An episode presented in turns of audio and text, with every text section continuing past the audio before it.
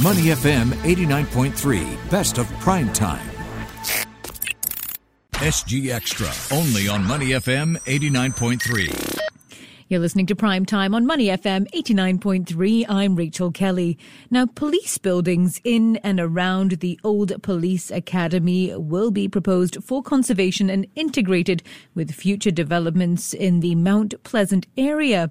The decision to retain the buildings was made after a first of its kind heritage study was undertaken.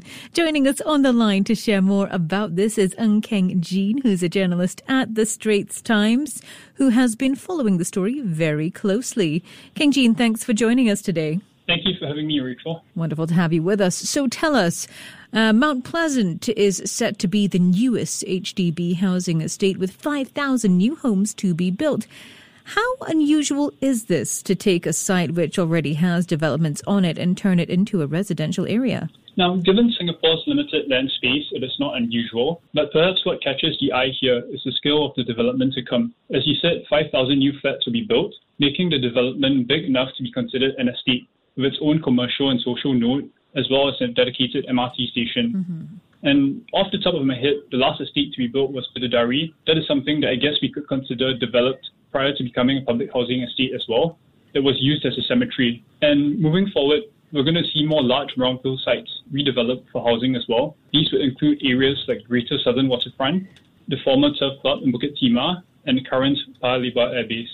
Okay, Keng Gene. So while it's not unusual to flip such developed sites, this was, on the other hand, the first time an in-depth heritage study has been done on this scale. What were some of the key findings of that? First, should first talk about the scale of the heritage study. Mm-hmm. In total, about 48 buildings and two open spaces were assessed in the site. That was known, or is known now as the Old Police Academy. So broadly, the Heritage Study found that the former academy was pivotal in developing Singapore's police force from the 1920s until its closure in 2005. Its functions were then moved to the Home Team Academy located in Choa Chu Kang. So when consultants studied the, bu- the buildings, they assessed their heritage significance.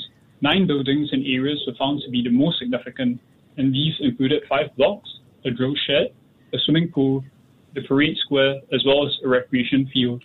And the report stated that this was due to their strong historical associations with the Academy, and as well as the architectural value and the social memories that police servicemen had of them. Okay, so talking about the architectural value, the heritage here, tell us how will this development then pay homage to the old police academy? Well, six of the buildings will be retained and proposed for conservation. Mm-hmm. Uh, these include administrative buildings, senior officers' bunks, and a building that served as a clinic and a hospital ward. So, though the exact future use has not been confirmed, the authorities have proposed for them to serve commercial or social functions. So, the new estate could very well have a cafe and a colonial style bungalow. Apart from buildings, part of the former parade square may be used as a park. And the authorities are also setting up a work group to discuss how the former academy's identity can be retained in the new estate. One of the ideas that they may discuss is having new roads named or named in relation to police heritage. Just to go back to another study, because I understand that there were some changes made to the entry to the site that's after an environmental study was conducted. Can you share with us more on the details of what was found and how were adaptations then made? Sure. So to the west of the Old Police Academy is the Kopi Cemetery, which mm-hmm. is quite a forested area. So this area was also included in the environmental study and it was here that the highest concentration of wildlife within the area was found. Mm. Based on initial plans, a new route to access the Mount Pleasant estate from the PIE was to cut through the cemetery, meaning it would have cut into the forested area. And following the study and consultation of nature groups, the authorities decided to shift this access point much closer to the new estate. Uh, motorists entering the new estate from the PIE will do so via the existing Onraet Road. Okay, so speaking of transport, the Land Transport Authority also announced that an MRT station on the Thomson East Coast Line will open when the Mount Pleasant housing development is ready.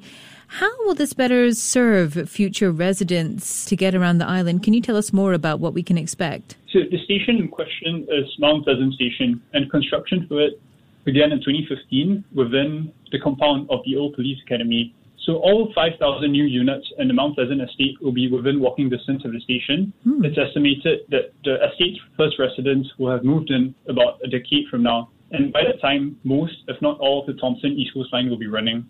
I think future Mount Pleasant residents will be within four stations uh, from Orchard Road, and I'm guessing about 20 minutes from CBD with one interchange transfer. So if you ask me, I think the estate is in an excellent location. Very central location. Well, Keng Gene, thanks so much for joining us today to tell us all about the Mount Pleasant development. Thank you very much. Thank you. We've been speaking with Ng Keng Gene, a journalist at The Straits Times. You're listening to Money FM 89.3. To listen to more great interviews, download our podcasts at moneyfm893.sg or download our audio app. That's A W E D I O. Available on Google Play or the App Store.